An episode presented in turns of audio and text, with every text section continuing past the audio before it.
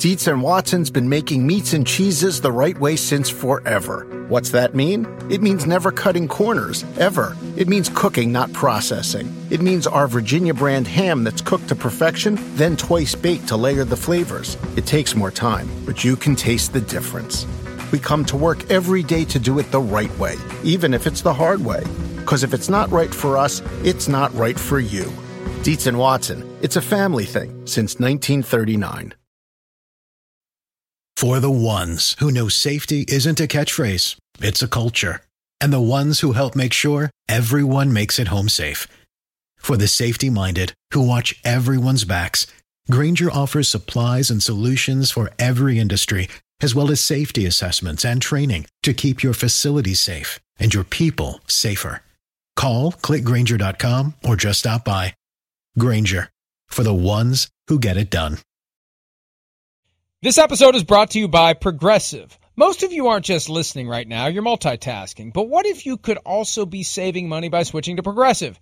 Drivers who save by switching save nearly $750 on average, and auto customers qualify for an average of seven discounts. So multitask right now. Get your quote now at progressive.com.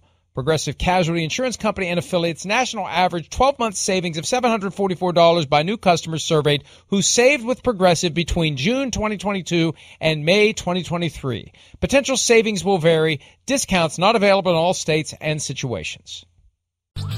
Here we go. Tuesday edition of PFT Live. Chris Sims is back. What's up, Michael? I never Michael? go anywhere. I rarely go anywhere. Good morning, Christopher. How are you? I'm doing good, man. How you doing? You doing all right? You did made I- it, you made I- it without me on Monday. Everything was good. Barely. Barely? I, would be doing a lot better if the Lions had scored that garbage time touchdown that I thought they'd score to cover the spread. I'd have done a lot better. Ah. Not, not that, not that any money was wagered on it. This is just pride. This is desire to be accurate. That's all the kick that I need, either positive or negative. I get upset enough when one of my picks is wrong. I can't imagine how I would feel if I actually had money riding on them. But the rain made a difference in the second half last night for the Packers and for the Lions. A 17 to 14 lead at the half by the Lions became a 35-17 deficit and final score as the Packers found balance and peace and harmony by getting the victory in their home opener 35 to 17 and erasing at least part of the memory of that 38 to 3 whitewash to start the season. Give me your first big picture reaction to what we saw last night. Well, I, I think the, my big like back on track. You know, first off, you just you mentioned like the rain, the weather. Like that's why Green Bay's so hard to beat up there. It doesn't matter. Aaron Rodgers is not affected by the rain or the wind or the snow, so they're able to execute the offense at a really high level. But I think what we saw again last night was like, hey, a, Packers team who got back to like supreme execution, especially on the offensive side of the ball. I think that's what I took away. They just kept the pressure on the Lions all game long with just, you know, for the most part, hey, we're going to be able to run the ball. We're going to call a screen at the right time. Rodgers going to make some big throws.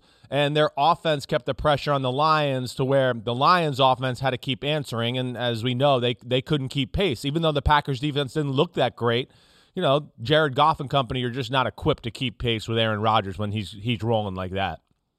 They're now 7 and 0 after a regular season loss under Matt LaFleur, which is no surprise. They were 13 and 3 and 13 and 3. You're not going to have back-to-back losses and go 13 and 3. You'd otherwise have to go 13 and 1 if you go 0 and 2 just like that. They've got two games coming up. We'll talk about that a little bit later that could become losses at the 49ers, at home against the Steelers, depending upon which Steelers team shows up, depending upon which Packers team shows up. And they get together once every four years. Usually a pretty good game between Green Bay and Pittsburgh. That is on the horizon. Chris, w- one thing I want to say while I'm thinking of it, and the rain really exacerbated the point. And every year around the Senior Bowl and the Scouting Combine, we get the report like the Clarence Beeks crop, crop report Yeah. on the hand size of the quarterbacks. Right. And, uh, and, and you hear, oh, hand size doesn't mean anything. Well, when it's wet and it's raining and you're Jared Goff and you're Aaron Rodgers, hand size means something. Yes. Because Jared Goff has small hands, and we saw the ball squirt out of it. Right. And Aaron Rodgers has gigantic, freakish ET hands, Right. even more freakish than yours. And it is best on display. I don't know if you've noticed this. The State Farm commercial where he's playing a guitar, either Oh. that thing is a ukulele No. or that dude's got the biggest hands I've ever seen.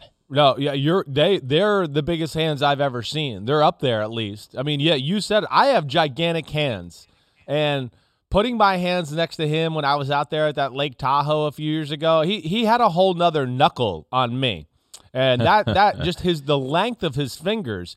Yeah, so size, you know, of your hands, of course. it- it- that's why Brady was awesome in New England right? Same type of same type of conversation. Doesn't really get affected or you have to grip the ball a certain way.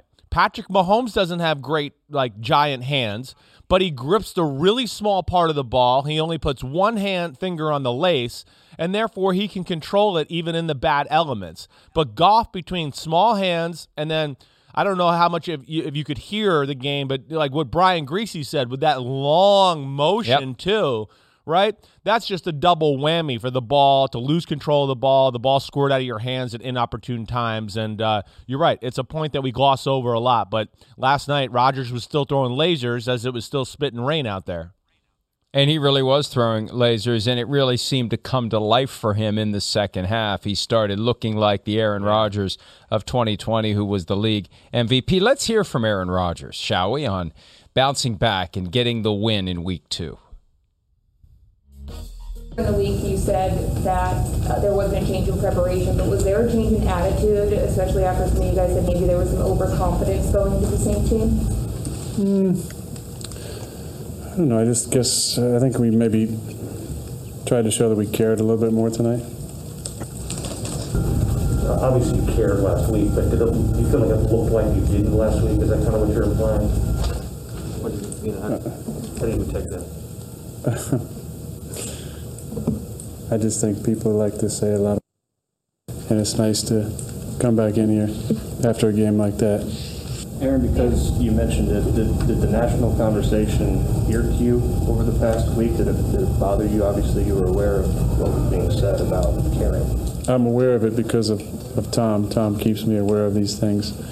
I know that's only my first reference to him, but um, I, I think that there's there's even more now than when I started playing. There's so many overreactions that happen on a week-to-week basis. So it's nice to to come out, have a good performance, and get the trolls off our back for at least a week. See, I, I, I like that because it shows that he does have human reactions like the rest of us do to whatever happens. Sure. But the reality is, Chris, everyone said what they said based on last week's game because they sucked. Yeah. But It wasn't unfair. It was fair. Well, yeah. It was fa- now some of it was over the top. I don't know if you saw the clip from your dad's show on CBS. Yeah. Your dad was the only one who didn't go all in. Nate Burleson and Bill Cowher went all in on Aaron Rodgers. I'd never seen anything like that before. So that was just one little slice Yeah. of the national reaction. But when you're Aaron Rodgers, when you're the league MVP, when the entire offseason, whether you intended it or not, is about you, and you come out and play like that week one, that's what you're getting. So don't complain about it. Don't act surprised about it. And don't be pissed about it. You walked right into it. And you knew or should have known that if you don't show up and if you don't act like you give a crap week one, you're going to have an avalanche of criticism on the back end. Well, I know, but uh, where I don't understand is like, what? Why didn't he give a crap in week one? I mean, I, he was still after every play looking at guys and going, "What the hell?" and all that. But we just decided to go with that storyline because there was maybe he might retire before the weekend. I'm not talking about you and me. We didn't do that. Yeah, I saw my dad's show, the overreaction. You know, the, the overreaction is like not about the team. It just is all Aaron Rodgers. It's just all Aaron Rodgers. And and that's where to me I, it just doesn't make sense and it's not fair at times. You know, I, people got to go back and watch that game closely and tell me what Aaron Rodgers was really supposed to do. You know, I know he threw the interception down to the goal line. Damn, he made a mistake. But that's that's Double my point. shot. Rodgers can't. Yeah, the double nut shot. Rodgers can't. He can't make mistakes. They're, they're not allowed. They're not a good enough football team. They're not. As you saw last night, it's all about Rodgers and execution. The run game wasn't like special. The defense is not special. Za'Darius Smith is not playing. And that's where I get tired of like the trolling of like Green Bay. You know, some people just don't like Aaron Rodgers because of the way he acts and uh, I guess the way he answers certain questions. But you know, the way people talk about him, he's the whole team. I mean, when they win, it's him. When they lose, it's him. He should be paid $60 million a year. The hell with the rest of the team. The hell with them. Because that's the way everybody treats him. And that's where I don't understand it at times. And that's where I think it goes over the top. He's aware of it. He handled it fine there in that press conference. I think he passed your test, right? And like the last thing I'd like to say here, just to button this up, is Aaron Rodgers didn't cause this problem in Green Bay. Green Bay did. He's allowed to act like this. Any other superstar quarterback that got treated, lied to, has been crapped on through their career, no free agents, no big time talent around them, they, they would all act like this. They would probably worse, probably worse. So that's where I don't like it, and that's where I will defend them. And uh, that's all I got to say about that right now. I think the pushback on that is when you let it linger the entire offseason, and if you're telling the truth, you don't make a decision as to whether or not you're going to show up until the weekend before the start of camp, and you're 50 50 entering the weekend, sure. and you see what we saw nine days ago. It doesn't take a whole lot of dexterity to put the needle and thread through the popcorn to get to the point where you ask yourself, is he really all in? Does he regret that he showed up? Did he just make the decision because, you know what, I don't want there to be some big storm of something other than rain because I don't show up for the start of camp, even though I'm really not sold on being there. That was all fair when we saw the product of week one. And when we heard him say, they were lacking in energy because, as we both agreed yeah. last week, how in the hell are you lacking right. in energy for the first game of the regular season. But yeah. it was different last night. They found a way to get the lawnmower started last night. They kept a bad situation from becoming worse. I expected them to win. I was curious as to whether or not they would pull it off. And when it was 17 to 14 at the half, I'm thinking, hey, maybe they are in trouble here. Yeah. They're scoring points at least. Their offense has shown up, but their defense under Joe Barry was not looking good.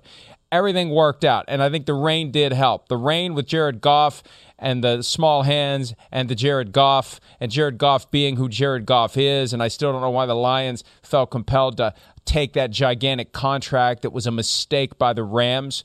But uh, yeah, it all added up to that 18 point victory by the, the Packers. And it, and it allows them, short week, San Francisco trip, to, to go to California or Florida and uh, do better than the one in five they've been under Matt LaFleur, and we'll see if they can pull it off. It makes for a very intriguing Sunday night game because, again, we've seen two different types of team from a lot of franchises this year.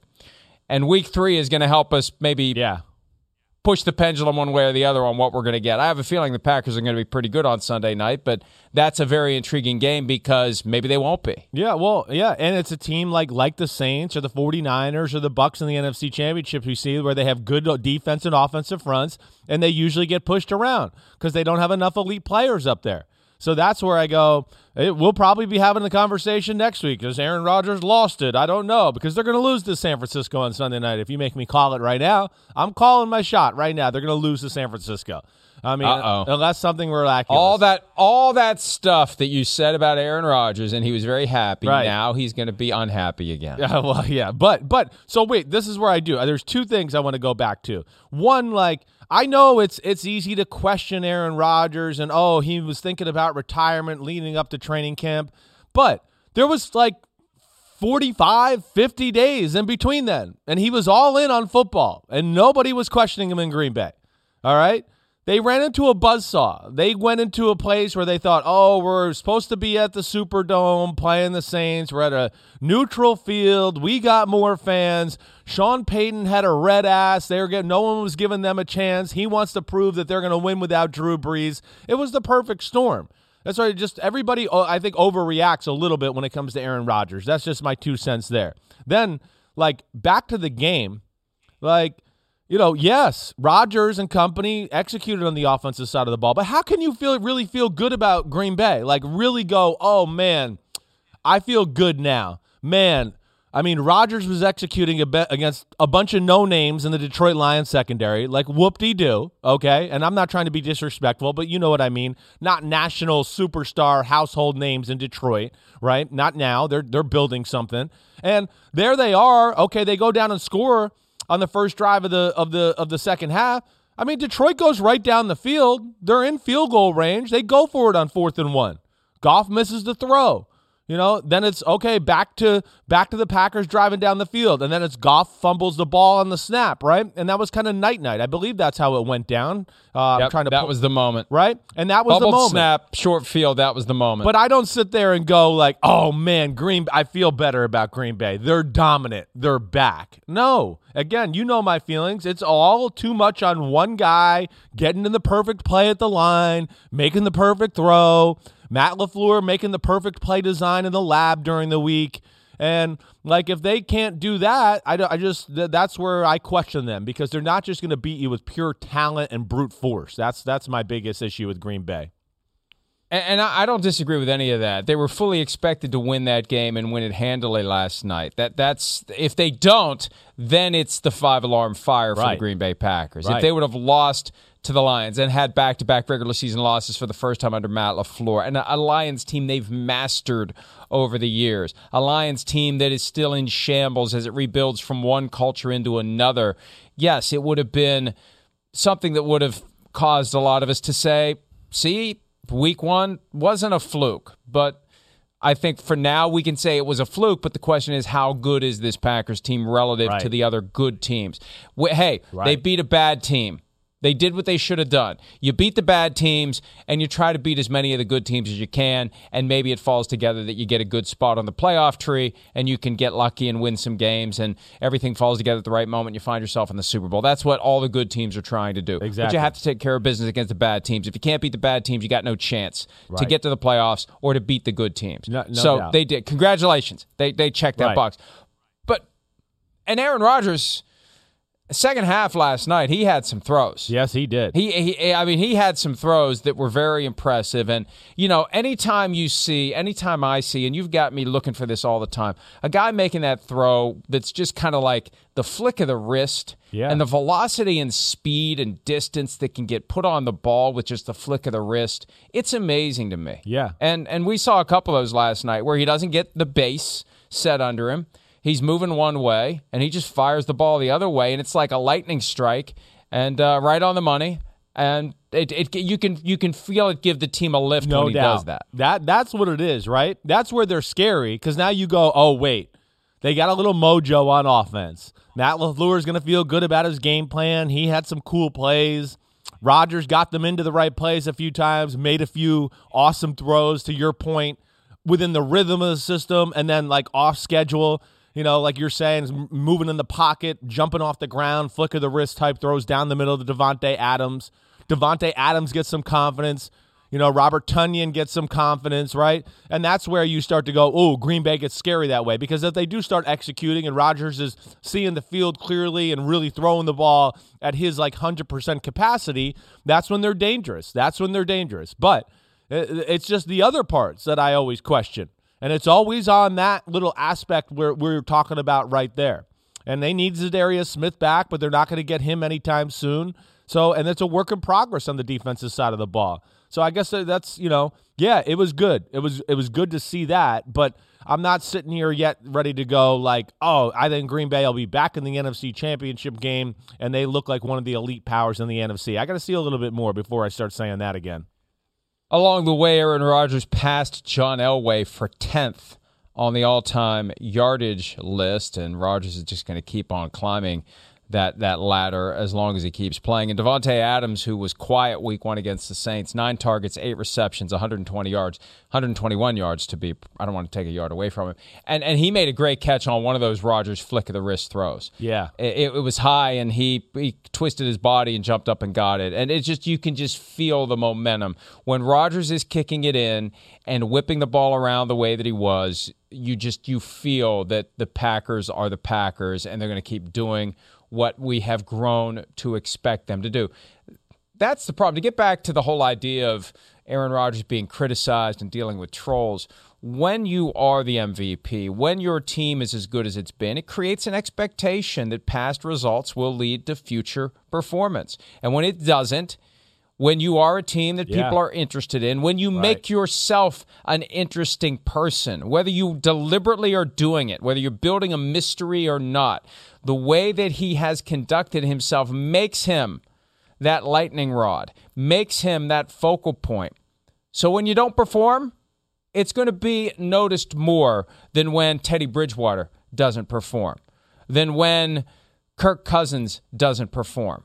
Because Aaron Rodgers has made himself into this crossover figure. Yeah, This no. guy who's bigger than the game, a Tom Brady type of a figure, a Patrick Mahomes type of a figure. So when you crap down your leg, as you would say, to borrow one of your phrases, and for lack of a better term, it's going to be noticed. So let's not be surprised. Yeah. That's the one thing. The the indignant Right. the righteous indignation that's disappointing to me because Aaron is smart enough to know it goes with the territory. You're going to be the focal point of the league for much of the offseason because you're going through this public deliberation as to whether or not you're going to play and you're pulling everyone's strings and you know the puppet master and working it all out. And when you have a reputation for being smart we assume that it's all very strategic and you have this very high profile position and you have the game that you had week 1 don't be surprised that people are going to criticize you you're you're the A-lister. Of course you're going to get criticized. You're going to get praised, you're going to get criticized. Whatever you do is going to be tracked and it's going to be reacted to. Yeah. Don't act surprised. Don't get get get pissed. It's one of the products of being the center of attention. Yeah, I, I mean, listen, I don't disagree with a lot you said there. I mean, he is. I mean, he he's got a little snarkiness in him. You know, at times you're right. He can say things. I like it. I do too. He could say things at a press conference that you're like, wait, that, that, that's open ended. What did he mean by that? I don't really know, but that might not be a good thing for a team. I, I understand that too.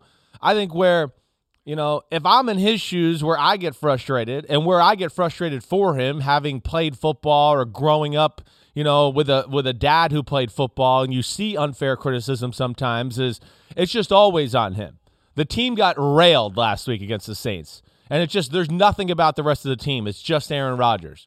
Aaron Rodgers outplays Brady in the NFC Championship game, but everybody just talks about Rodgers can't win the big one. What? It just it's Rodgers, huh? It wasn't Aaron Jones fumbling. It wasn't, you know, stupid defensive plays. It wasn't a holding that, you know, maybe led to a pass interference or that wasn't a pass interference and got intercepted by the Bucks. I mean, there's just there's ton I think that's where it's just it's always that. It's the Seattle Seahawks, the greatest defense we've ever seen. He's up 18 to 7. None of the rest of the team helps him to win the game. He loses that. Everybody blames Aaron Rodgers. You know, there's just so much of that all the time. And that's where I do at least have a little human compassion for him because he is of that star status you're talking about, but doesn't have Tyreek Hill and Travis Kelce or Chris Jones or Andy Reid for that matter, or Rob Gronkowski or Antonio Brown or Evans and everybody else. And that's where it's not fair, but we still hold them to the same standard with those guys and go, we expect you to be just as good as them or better. And I just want to say his team is not on the same planet as those two teams, and it's not fair to expect that from them on a week to week basis. And it gets back to his concerns regarding the building of the roster, Right. the personnel decisions that are made. We just assume that the Green Bay Packers front office is this factory of elite football talent. The reality is they've gone from Brett Favre to Aaron Rodgers. And when you have that quarterback position extremely well taken care of, it Life's covers up a lot of flaws. Right, right, Right. right. And and Chris, look, I don't want to get philosophical here, but point I've made in the past, when you don't have an owner, when you're a corporation, you know, that that same burning desire that a Jerry Jones has to win a Super Bowl, I don't know that there's anyone in the Packers organization above the players or the coaches that have that same burning desire, that are willing to go out and spend whatever it takes. One of the stories Aaron Rodgers tells about Ted Thompson is that Thompson called him in 2007 when there were rumors that they were going to go after Randy Moss, and he just wanted Aaron Rodgers to know those were just rumors. They weren't going to do it. Okay, fine. Why didn't you do it? look at what well, look at what Randy Moss did in 2007. Yeah. Oh, these are just rumors. Well, and uh, oh, Aaron, we just want you to know the rumors. Well, okay, maybe Aaron should have said to him, "Well, if I'm going to be the starter here in 2008, it sure would be nice to have that guy." Running the Yes. pass routes and making my life easier. Why don't we do it? Why don't they do it? And again, I don't sense from the Packers organization the overwhelming obsession, and it could be a bad thing. You could go all in and Sure. mortgage your future. Right. You you could do reckless, dumb things. Right. There are there are drawbacks to having that one person who can catch the wild hair any given day and fire this person or sign that person or make that trade or whatever. But they never seem to have that single-minded obsession each and every year. And it's pragmatic, it's corporate thinking. Hey, it's too damn hard to try to bend the Lombardi trophy your way. All we can do is get ourselves in a position where we're in the vicinity of the top of the mountain. And if everything works out just perfectly and we make it to the top, great. But as long as we're in the vicinity, we're going to make a ton of money. Our season ticket waiting list is going to be 70 years long, and we're going to be just fine. For a rinky dink little and I hate to say it, I live in a rinky dink state, but a rinky dink town in, in Wisconsin that somehow has, it kind of dawned on me last night. Think about the modern NFL. And there's this little town in Green Bay Yeah. that's got one of the best franchises in the NFL. It's an amazing story. It is. But, but I just, they don't have that obsession, No. that burning obsession in the organization. I don't see it to win the Super Bowl every year like other teams have. No, we don't see that mo that we never see that moment where they push the chips in the middle of the pile and they go, "We're going for it." Like now's the time. Here we go. It's crazy cuz like those type of moves have won them Super Bowls. Oh, wait, wait, we need a quarterback. Let's trade for one. Oh, his name's Brett Favre. Oh, now we're in the Super Bowl mix. Oh, wait, we need some defensive players. Oh, free agency. First time it's ever been invented in the NFL. Let's sign Reggie White. Oh, you went to two Super Bowls. You know? Oh, you know, 15 years later, we need somebody in the secondary. Charles Woodson, you go to the Super Bowl. I mean, eh, they've had like, you know, very few big time offseason acquisitions like that or moves like that, and it's led to good things. You would think they'd look at that and go, man, that's kind of worked out for us when we've made moves like that. And yeah, that's where I fight back against everything, Mike. It's just, it's it's when you, I mean, the Chiefs, how they just reorganized their roster this year. I mean, you got an all pro left tackle, all pro guard. You know, we got Jarran Reed, who's a Pro Bowl defensive tackle. We traded for Mike Hughes. We're going all in again in Kansas City. Tampa's, you know, of course, kept that team together, but Brady always through the years, like you said, whether it's Randy Moss through the draft, making trades for Aqib Talib, Darrelle Revis, you know, Stephon Gilmore, all of them are going to the Hall of Fame at corner, let alone other guys that New England has acquired. That's where Rodgers feels cheated, and that's where I understand him getting sensitive at times when people like, you know, put him in that conversation, but go, yeah, but he can't win the big ones against them. And I want to go, yeah, because it's not fair. And uh, I think your point about the ownership and all that is very real. I do. The ownership has that ownership of the team. It's his little baby, and it, he feels like it reflects on him when the team doesn't win a Super Bowl or do that. And of course, when the owner, who's a billionaire and usually has an ego like that, anyways, yes, he tends to go a little bit more aggressive and go like, "I want it now. Let's make a move. Let's do it." And there is not that in Green Bay, and I think that kind of jumps out to everybody around the league at times. And the pushback that you'll get from people with the Packers or people who cover the Packers or Packers fans is, hey, we'd rather not have Jerry Jones. We'd rather not have Daniel Snyder. Well, that's fine, but you also don't have Robert Kraft. Yeah, right. And you don't have what the what the Glazers have been willing to do in Tampa. Now that has not been a shining beacon of proper functionality in recent years, but they got it together. They figured it out. They made the moves and they kept everybody there. I mean, they saw the opportunity to get Tom Brady and they got him knowing that it would transform the franchise. Not that the Packers would have been in the mix for Brady, but still, it's about making the right moves at the right time and showing that burning desire to to get to the top of the mountain, not just stay in the vicinity of the top of the mountain, but get there. Let's get there. Chiefs lose the Super Bowl, and like you said, they identify exactly what they need to do to get back and win it. The Buccaneers identify exactly what they need to do to get back and win it. Other teams, you look around at the moves they made. The Patriots, everything they did. Hey, we didn't make it to the playoffs. Our, our roster stinks. Let's do what we have to can uh, do to make our roster better. Wh- Where where is that from Green Bay? It's always draft and develop, draft and develop, draft and develop, draft and develop. Not let's go out and find some good players that we think fit our culture that will help us get better because they don't want to be wrong. They'd rather do nothing than do something that blows up on them. But that's part of the risk you take. Yeah. When you go out and sign a Joe Thuney or you know, make the big splash like the 49ers did, trading up for a quarterback that they hope is going to be a generational talent. You take the risk, you're going to get it wrong. Right. Well, you never get it wrong if you don't take the risk. But if you don't right. take the risk, you never get it right. Yeah, that's right. They get, the league is too close. You know, the, the league is too close. I've had this like, you know, conversation with a few people, you know, uh, lately, just where when you get to the top teams, I mean, yeah, they all can execute. They can all throw the ball and catch the ball well. They all got studs on the defense for the most part. You know, which like when we get to those top teams, it, it comes down to a lot of games, a handful of plays every game, four or five plays. And who's got like the Jimmies and the Joes that are gonna make the play?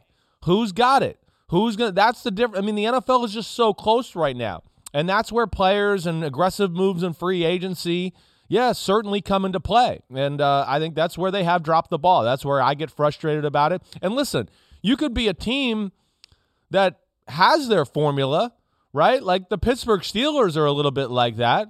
But then show me you can draft the superstars the Steelers can. Cause that that's the other like, yeah, they're they're like you guys a little bit. They like to it's homegrown. Here's our guys. But damn, they draft TJ Watt and Bud Dupree and like Cam Heyward and Stephon Tuitt. But then every now and then they make a move. Oh, Minkah Fitzpatrick. Oh, look at him. Hey, he's one of the best safeties in football. But yeah, they have a bigger, better track record of drafting difference-making type players. But the rest and of the, and yeah. drafting for need, immediate need, not draft Exactly. and develop. Exactly. We need a running back. Let's get Najee Harris. right, they go You know, for we, it. We, right need now. a pass rusher. Let's get T.J. Watt. Yes, Yeah. that's the difference because the Steelers do have that Yes, from the Rooney's down. Burning desire every year to win the Super Bowl. They bring Big Ben back because he gives them a better chance to win the Super Bowl than any other option that they currently had. Yes, it may have been better for the team to take a step back this year. They don't take step backs. They're always pushing forward. And if if their effort to push forward knocks them back, they'll deal with it and they'll get up and they'll keep pushing forward. One thing though that the Yeah. Packers did this offseason, they re-signed Aaron Jones before he became a free agent. That paid off last night definitely. to the tune of four touchdowns. And I I knew his father had passed. First Man, of all, I didn't the- realize how young his father was at 57. I, I yeah, well, because we We've had the whole him. family Right. with us. Yes, the whole family. And one of the reasons Aaron Jones is the man he is is because of his parents. They Yeah. have molded him into a great young man. His dad died at 57 due to complications from COVID 19 back in April. Let's hear from Aaron Jones about something that happened last night. I hope he finds the thing that he lost after he scored the first of his four touchdowns. Here's Aaron Jones after the game. I think the grounds crew's about to go out there and look right now. Um, but if it was any place to lose it, that's where my dad would have wanted me to lose it. So I know he's smiling. He lost a necklace with his father's ashes in it, and the ground crew was out there looking for it at 2 a.m., uh, trying to find the necklace that holds his father's ashes. He lost it on the second touchdown catch in that area of the end zone. So uh, that th- th- I, I just didn't know. I mean, that was a gut punch last night. I knew his father had passed, didn't know how old he was, didn't know what he had died of, but that that was a double gut punch. Um, And, somebody uh, just turned the lights uh, out off on me. You see me over here? Well, I mean, literally, Chris- I'm Chris here. is, uh, this is good TV. People might enjoy this better. Chris, you look better. You look younger. I've been told. Look you at look that. you No look wrinkles. refreshed. Yeah, uh, we, we've we've got a minor technical difficulty. I don't know what the happened. electricity bill has not been paid in Stamford, Connecticut, and uh, we'll get that paid and get the lights back on quickly. But uh, yeah, back to Aaron Jones. That that just really was a heartbreaker to see that, and he was motivated. He's dedicated the season to his father. Four touchdown ties, the most ever scored by anyone in a single game at Lambeau Field. Three receiving touchdowns, most by a Packers running back since 1942. Andy Uram had three touchdown receptions as a running back against Yes, the it is dark Chicago. Cardinals. So Chris is Chris is in a dark room. You can talk. Though. Okay, good. I don't know. Pete was talking to me. I think he thought like there was the camera or something. No, Pete, the lights went out. Everybody, the lights are totally out. I'm sitting here in the dark, looking at Mike Florio. You know what you can finally do? Then you can give me the finger, and I'm no back on.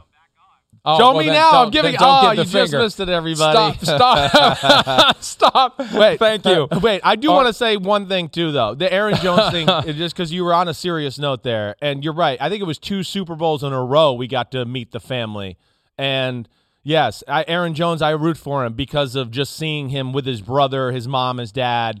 You know, there was a few other family members there. That it was a special. We brought them all up. right? They were all there. They were awesome. I think I was I was worried the stage was going to give out. We had so many people on right it. right it was uh and, you just you- know that was he was a huge part of it It's like you could see the love his father had for him like even when he was up there at the table with us like man my son's living his dream so that that did hurt yesterday i had forgot about it as well uh, but man uh, condolences to aaron jones and he's an easy guy to root for for because of the human being he is and uh, he really got it going last night, and it was great to see. And uh, he's he's a weapon that He is. that Aaron Rodgers needs, and and we can't we can't go all in on the Packers' failure to put weapons around Aaron Rodgers No, without I know. pointing out that they did draft and develop Aaron Jones, and they kept him.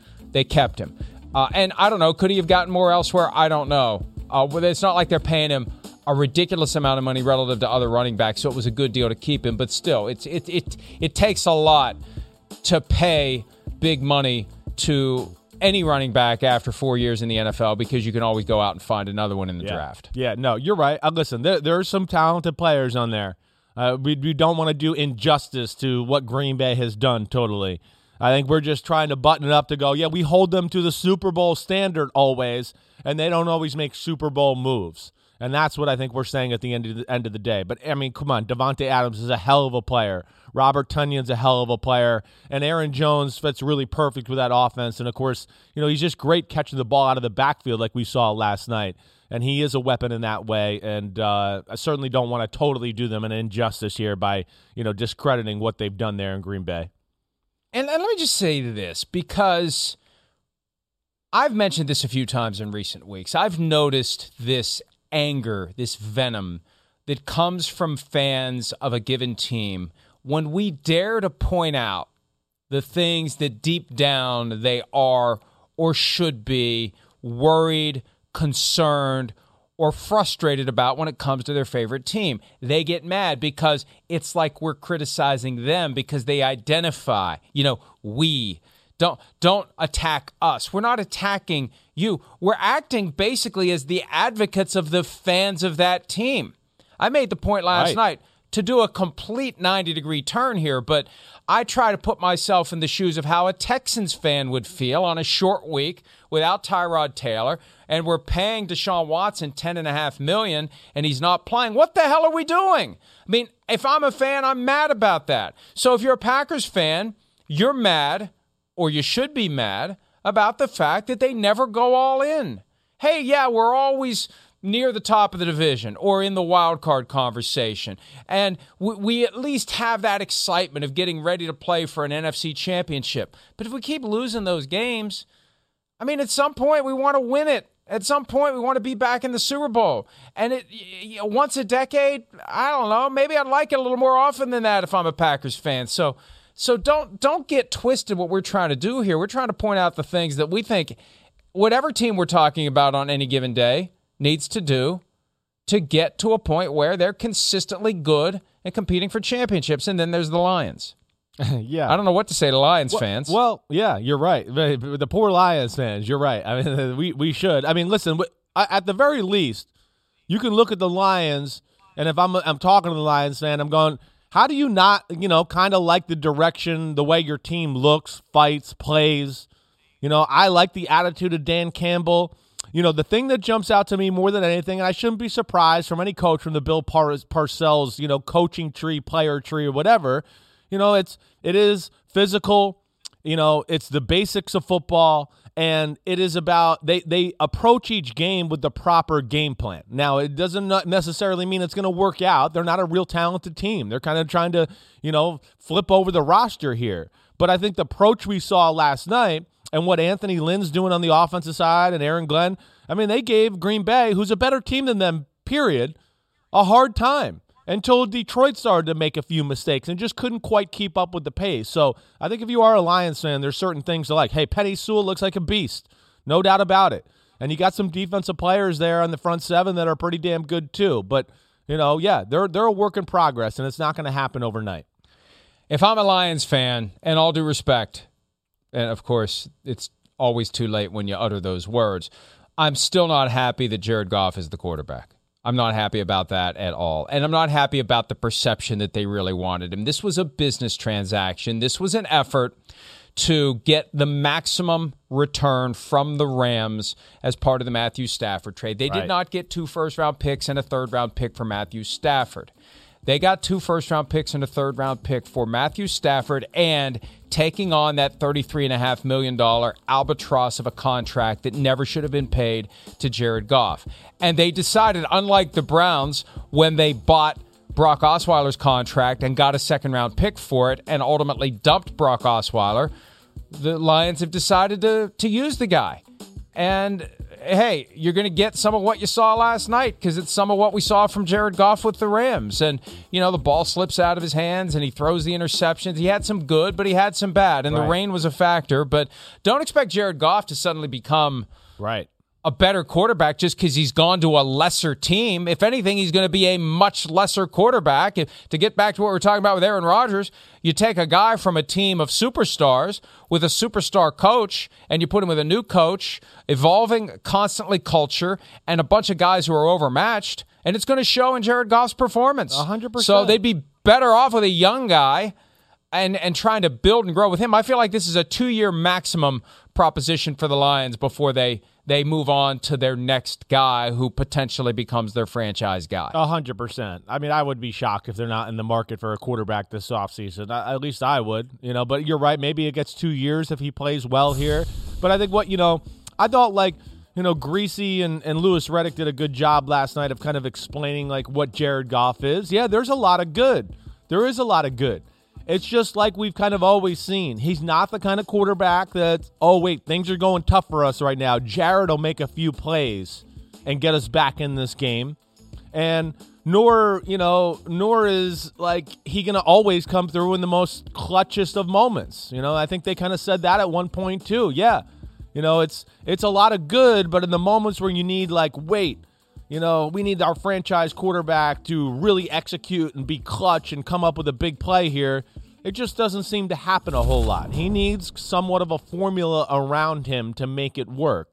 And, uh, you know, I think ultimately, like you said, this was just a move to help build their team, build their roster, you know, kind of put a band aid at the quarterback position just for a year or so as they figured this all out. And uh, yeah, like I said, I'd be shocked if they kind of weren't in that conversation this offseason. Yeah, this is a multi year rebuild. Anytime you make the dramatic change in culture like they've done, it's going to take time to get the players there who will best execute it. You can only do so much to coax the players that you have to become the kinds of guys you want moving forward.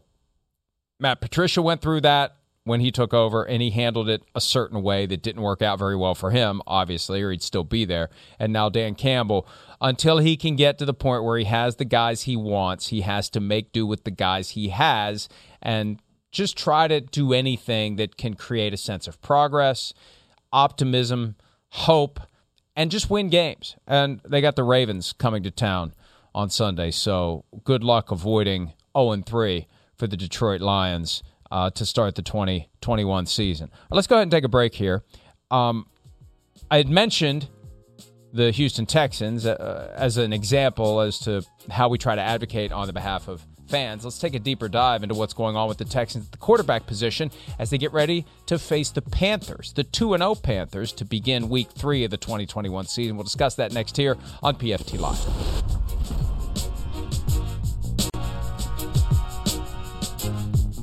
Before I get asked, Deshaun Watson will be deactivated this week, just like he has been for the first two, two ball games.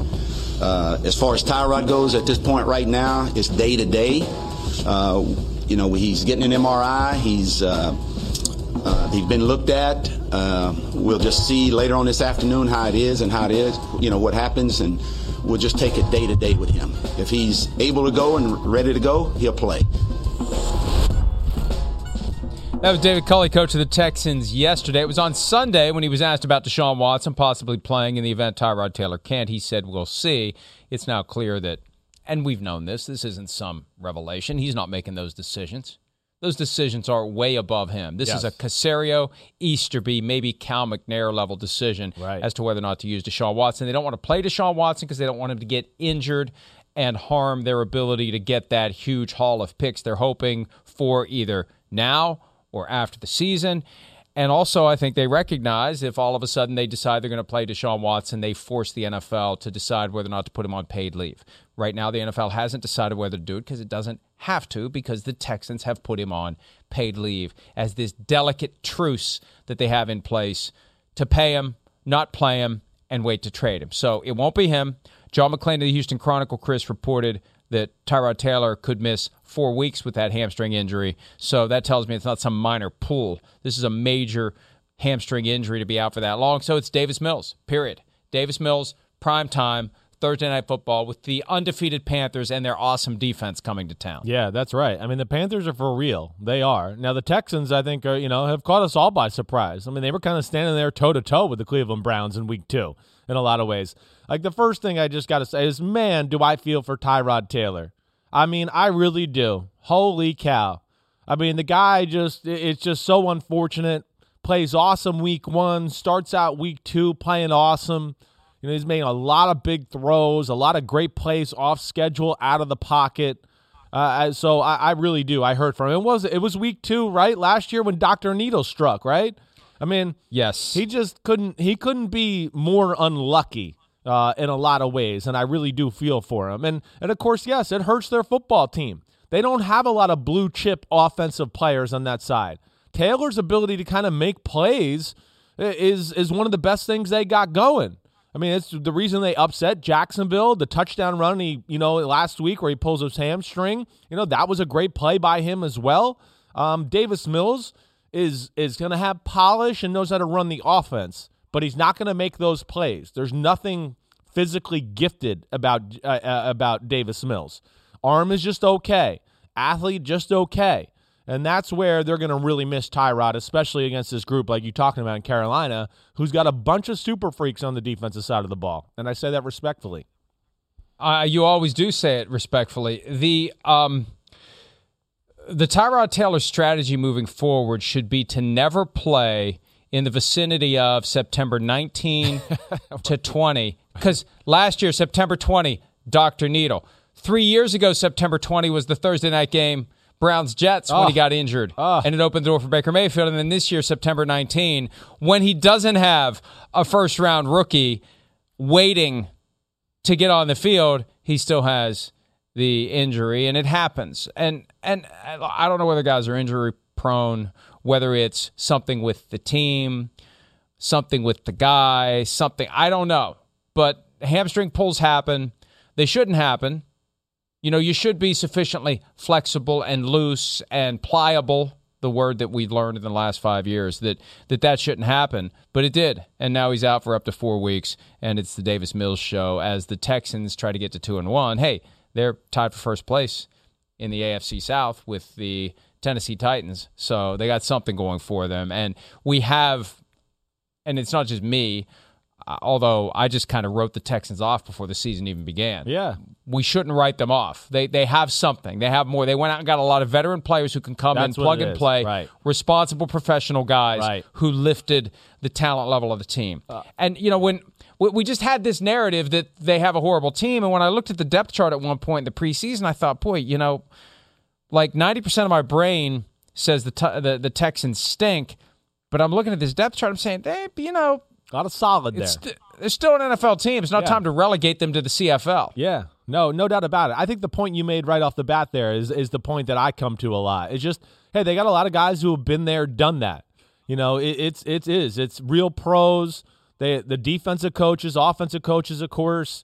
You know, there's there's a lot of New England history there, so they understand how to play a game, game plan, how to fit their players into the proper game plan for that week. And I think that's probably what we overlooked more than anything.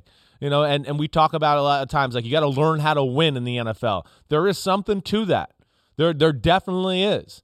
You know, it's just it's different game than college and high school where you can make mistakes and still be just the more talented team and we'll win the game. No, in the NFL, you almost got to play perfect every week to win a football game. I mean, there's very little room for error, and that's where veteran players do come in handy because college guys are like, wait, wait, I'm I'm not allowed to miss a block like two or three times a game, or you know, I'm not allowed to make a mental mistake like three or four times a game. No, you're not, because when you do that, it's 70 yard touchdown or strip sack fumble or whatever it is, and I think that's where the we at least I slept on the Texans in, in that department. We slept on the Las Vegas Raiders as well. They're one of the surprise teams at 2 0. Yesterday, Coach Jon Gruden gave an update, not just on Josh Jacobs, who missed the game at Pittsburgh, but Derek Carr, who looked to be potentially seriously injured, didn't miss a beat. Could he miss a beat this weekend against the Dolphins? Let's hear from Gruden. Uh, he had an MRI on it today. I think he's going to be uh, able to play. I'm, I'm not sure. Uh, Will will have the official injury list for you. Uh, I'll make sure that it, uh, it, gets officially laid out there uh, in your hands. But I think right now he's questionable. How's Josh doing? Um, I met with him this morning. He's in great spirits. Really happy with the win. I would I would think he's day to day and very questionable again for this game. Technically, under the manner in which the league revamped the injury designation several years ago, questionable is anywhere from 50 50 to basically 99%. It's a very broad category that gets used as the default now. And I think a lot of guys who are questionable are technically doubtful. Doubtful's less than 50 and basically more than 1%. But questionable is just the knee jerk bucket into which everyone gets dropped. So Carr's injured.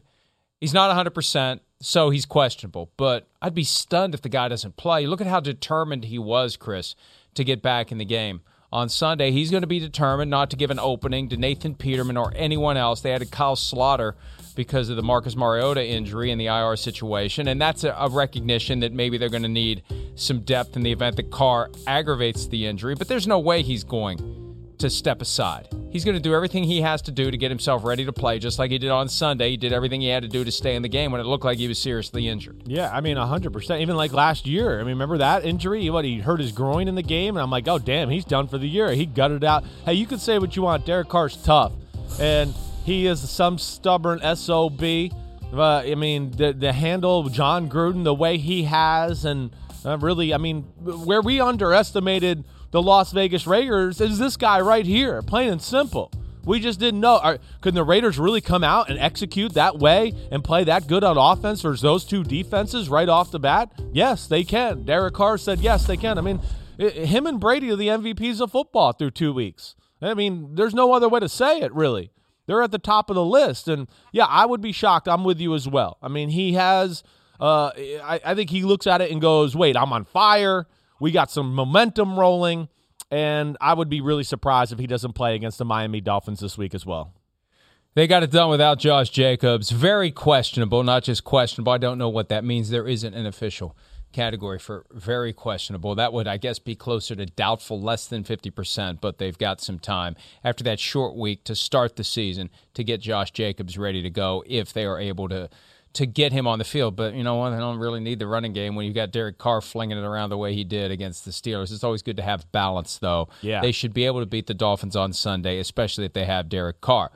The Indianapolis Colts are in a different situation altogether. Here is Frank Reich, the head coach of the Colts, providing the update on Monday as to the status of his starting quarterback. Can confirm that Carson does have sprains in both ankles. I know this. I know Carson has a very high threshold of pain.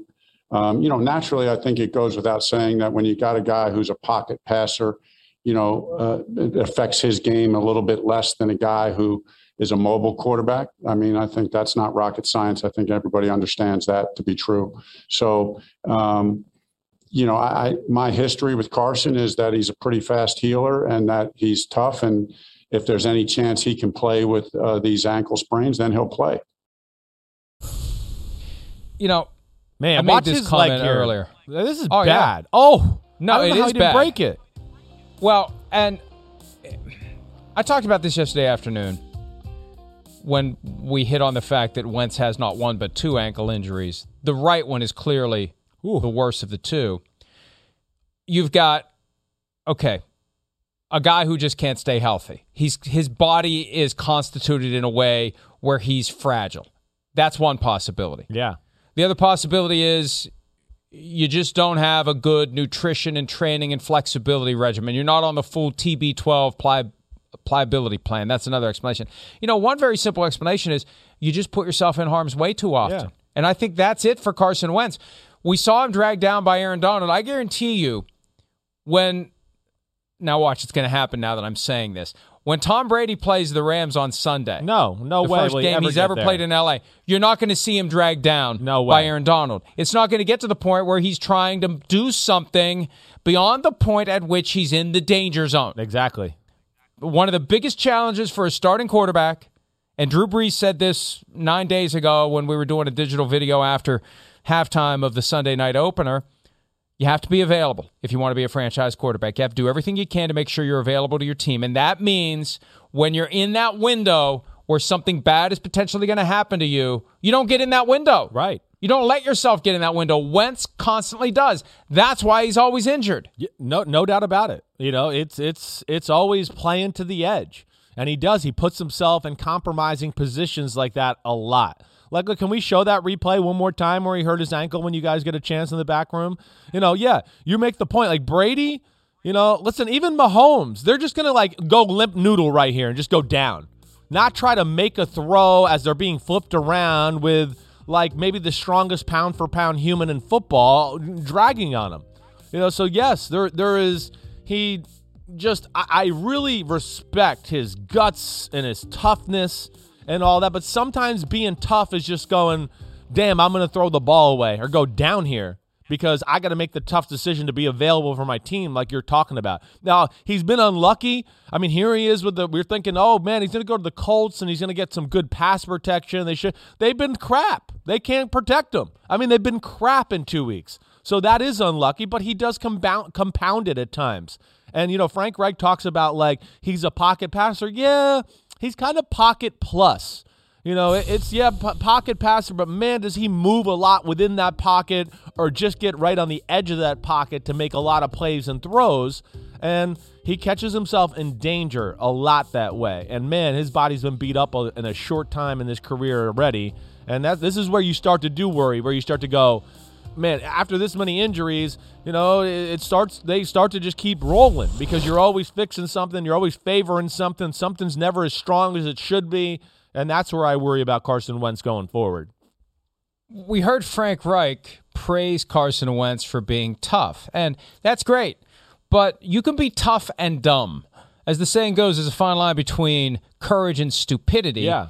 You put yourself in bad spots. We, we'll stipulate that you're tough. We know you went to North Dakota Right. State. Maybe you got a little chip on your shoulder about that all these years later. You don't have to prove to anyone that you're tough. Take a seat, fall down, go limp noodle, throw the ball away, live to play another day instead of putting the team's fate in the hands Definitely. of Jacob Eason or someone else. That's where you're smart. You can be tough or you can be smart. Yeah. 12 straight games for three or more with three or more sacks for Carson Wentz. You got to get rid of the football. You got to live to play another day. Uh, you could file Chris Sims under tough but dumb. Okay, I mean, uh, really, I I was tough but dumb. That's the, that's why you I got, lost. a, you got spleen. a, a spleen. They were looking for a spleen in the end zone at Yeah. Tampa Bay Stadium, not a pendant. But that's what it was. ago. You know, Gruden used to call me Big Soldier because he loved how I would just not flinch in the pocket and do that. I, I relished it. I was like, "You're right. Nobody can hurt me. I am Big Soldier. I'm just going to stand in there. Screw it. You know, come hit me. You're not going to hurt me." I used to enjoy that. I used to get off on that. You know, that like when I get hit hard and like you know a defensive lineman or linebacker look at you like, "Did I hurt you?" and you pop right back up and be like, "Yeah, I'm I'm good. See you next play." You know, I used to, but it's stupid, and it ended my career. So that got me nowhere. You know, so yeah, I wish I would have took some of the, you know, Peyton Manning approach and just go down. And I'm not trying to say that to be like just live to play another day. Be Yes, smart. And that's that's, part way- of playing football right now. The thing that got Jim Everett criticized 30 years ago. Right. Leading up leading up to that memorable moment with Jim Rome. That's a thing that gets a quarterback praised now or should get a quarterback praised. Yeah. Take a seat. When the walls cave in, avoid the walls. It's that simple. A hundred percent. It really is. You know, just uh, the franchise quarterback is uh, the, the league is set up for the quarterback to be successful and win the games. And of course, most teams have some pretty pretty special talent at that position. And yeah, they they they are a huge factor in whether their team can win or lose a football game. And that's where, you know, a lot of quarterbacks have figured that out. Carson Wentz, he's tough, he competes, I get that, but he has yet to like figure out that line or that edge to go. It's like a little bit the Sean Watson we talked about a few years ago. It's just every play is like the last play of the game. And it's just every play, you're like, oh my gosh, is something great going to happen? Is it going to be a disaster? Is he going to get crushed here? It's one of the three. And that's kind of like it is watching Carson Wentz play football on Sundays.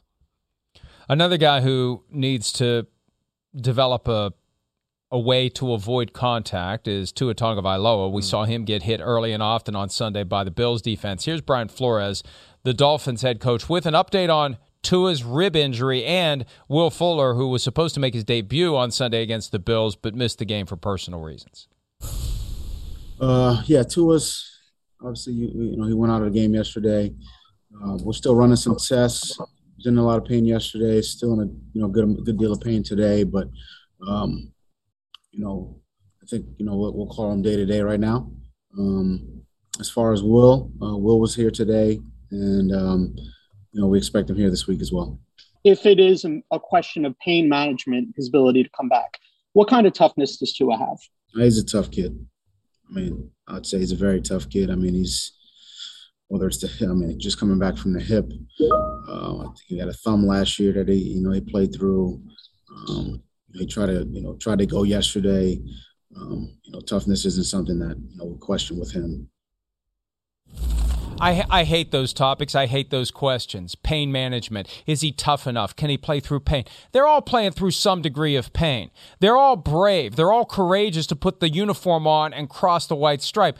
I don't like it when a player is goaded into playing when maybe he shouldn't play because he needs to demonstrate he's a tough guy and he can play with pain. That just burns my butt, Chris, every and it happens every year. And I'm surprised Brian Flores didn't get a little saltier about it. I just don't th- I don't like those questions Yeah. about linking pain, toughness to injury.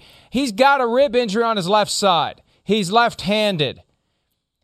If he can play, he'll play. Right. If he can't, he won't. He's got to be able to protect himself. We have to be sure that there isn't some injury there that can be made worse if he's hit again. Right. This isn't about pain or not pain, especially when they got the Toradol lines. And, and I know they're being more careful about it, but back to Dr. Needle. That's how Tyrod Taylor ended up not playing last year. He was getting a pain killing injection because he had a rib injury. Yeah. So Tua Tagovailoa is going to do everything he has to do to be on the field. That's not the issue. The issue is even with all of the modern medical advantages, is it going to be enough? We don't know based upon where things stand right now. No, I, I mean we don't. I mean, I think first off, you're exactly right. Like, hey, you know, I mean, most of the, most football players in the NFL are, are psychos. They're crazy. Like, uh, if you ask their friend group, like, who's the crazy guy in the group? It's the guy who's playing in the NFL. He was always that crazy guy, whether it was in the backyard playing foot touch, I mean, tackle football or wiffle ball or going crazy when he's playing video games and pissed off he's losing to a friend in Madden. I mean, that's who these guys are. So that's that's why they're there for more times than not. And Tua loves the sport, hundred percent. I don't question Tua's toughness at all. Uh, there's no doubt about it. But you're, you know, you, you, there is a fine line, and the ribs, like you're talking about on your throwing arm, yeah, that can be uncomfortable. I mean, man, everything is about folding right here. The pressure is going to be all there. So can he? Well, I'm not worried. Like, can he take a hit and be tough? Yeah, that's fine. Can he take the ball back and create the torque he needs with his upper body and his left arm to really throw the ball effectively and win a game that way? I think that's the thing we got to kind of watch out for uh, as the week goes on. But you're right. Anybody who gets to that level of football is one of those rough and tumble guys. Not in a negative way. It's just they they, they fall down, they smack their head on something, they just get up and they Yes, keep going. right. That they just you they, they, you they they declare themselves at a very young age. I remember being at a high school football game, many years ago, and there was this little kid that we knew. It was the brother of one of our friends, and he was running around, and he, you know, he fell and he smacked his head against the bleachers. And any other kid would have rolled up in a ball and cried. He just got up and kept going, and we said he's going to be a hell of a football player, and he was. right. it's, right. You know, it's you can tell which guys are wired to just to just you know suffer some sort of of incident, accident, injury, whatever, and just keep going and not even think twice about it. Those are the guys who end up playing football at the highest possible levels. A hundred percent. My family makes fun of me because I mean, I mean, I, I bumped my head so many times growing up and hit my head, stitches. I mean, I've had a hundred over a hundred stitches in my face.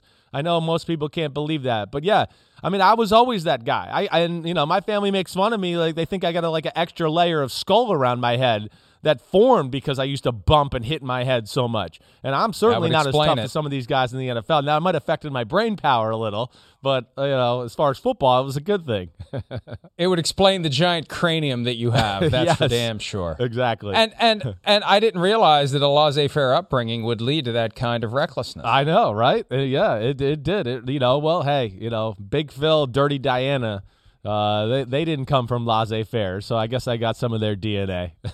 the other question, though, is even if they can get him onto the field, can the offensive line protect him mm. enough to keep him from hurting the ribs worse or getting some other injury? That would be my concern for Tua. Yeah, we may be able to get him out there, but can he protect himself behind an offensive line that's having a hard time protecting him? Yeah, eh, that, that is a big question. They haven't been able to run the ball consistently this year. So that's been an issue.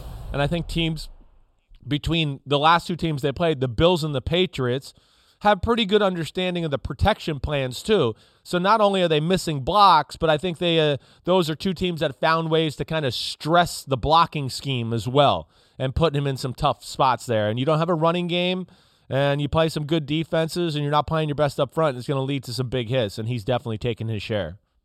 We are well over one hour into today's show, and we've only done two segments. Boom. That means we need to shut up and take a break. There's another quarterback injury to discuss. This one has a little more confusion involved in where things stand. We'll break that down next here on PFT Live.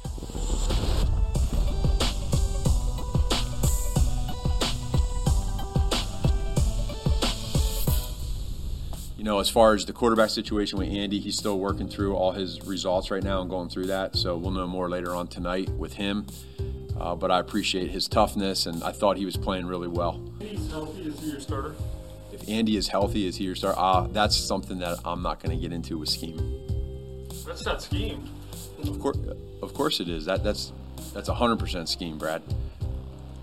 That's 100% scheme that was a little confusing. Then we got this tweet from Brad Biggs of the Chicago Sun Times. Bears PR just came into the media room to deliver a message from Matt Nagy. Andy Dalton is the team's starting quarterback when he's healthy. And that's the right way to play it because what this does, to the extent that he does miss time, and it's still not clear, he has a bone bruise in his knee, doesn't have any serious structural damage. They have the Browns this weekend. You can go with Justin Fields, try him out. And if he plays well, Andy Dalton's not healthy. What about next week? Not healthy. What about next week? Not healthy. And then Fields hits a wall. Oh, Andy Dalton's healthy. And you can bench Justin Fields without benching Justin Fields. It's a great problem to have, although I always say the best problem is no problem. But this falls into your lap. It's a way that you could try out Fields. And then if it doesn't work, it's not an issue of him being removed from the game for merit. It's Andy Dalton is the starter when he's healthy. And oh, look at this, he's healthy again. Yeah, I, I mean, I think you're right. In a lot of ways, it plays into their hand to maybe give Justin Fields a chance if they're willing to go that way and, and just pull the trigger on that. You know, Andy Dalton was doing well the other day. There's no there's no doubt about it. But I mean, a nine for eleven for 56 yards. You know, I mean, I'm not going to sit here and go, man, yep, he was going to tear them apart. You know, in that game. I mean, damn, it was what? It was seven three in the third quarter. Nobody was tearing anybody apart. And, you know, I hear a lot of people go, well, I mean, look at Justin Fields. See, he's not ready yet. Well, okay. I mean, he's a young guy. He got thrown into the game in the middle of the game. He didn't get first team reps all week. They didn't get to formulate a game plan around him. You know, if you give them a full week and they get to formulate, like Matt Nagy's saying, a game plan, scheme, and the, the quarterback runs, everything that goes with it, yes, I think it'll look different. They're not going to run this exact same offense, so he was in a tough spot. And I, I know, and honestly, like you, like I've been trying to tell everybody too, he's a phenomenal athlete, but there's questions about his throwing. I know it looked good in the preseason, but as you saw in this game, there's some there's mechanical flaws, and now he's got to throw into tight windows in the regular season, and it's not going to be the same.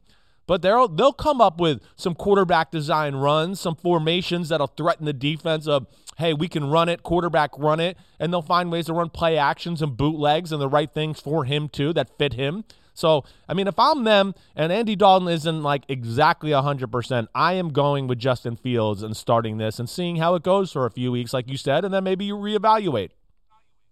Yeah, I think that makes a ton of sense. And I know that goes against what it seems like the Bears are trying to do. But if Dalton really is injured and is less than 100%, that's why you have Justin Fields. And it will be Justin Fields if Dalton can't play.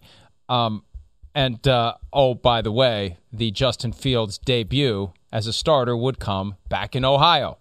The Ohio State kid playing against the Browns in Cleveland. Some conflict for some of the very hardcore Ohio State fans who are also Browns fans welcoming Justin Fields back to town as the Browns try to get to 2 and 1 this weekend. Let's go ahead and take another break.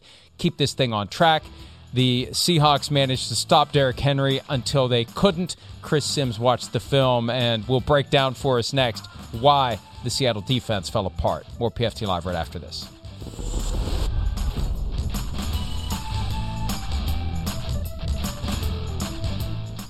Treat dad to the good stuff at Nordstrom Rack and save big. Father's Day is Sunday, June 16th, and Nordstrom Rack's got gifts dad will love up to 60% off. Shirts, activewear, watches, cologne, denim, and more. Find amazing deals on Tommy Bahama, Cole Haan, Original Penguin, and Vince. Great brands, great prices. So get to your Nordstrom Rack store now and make dad's day with gifts up to 60% off.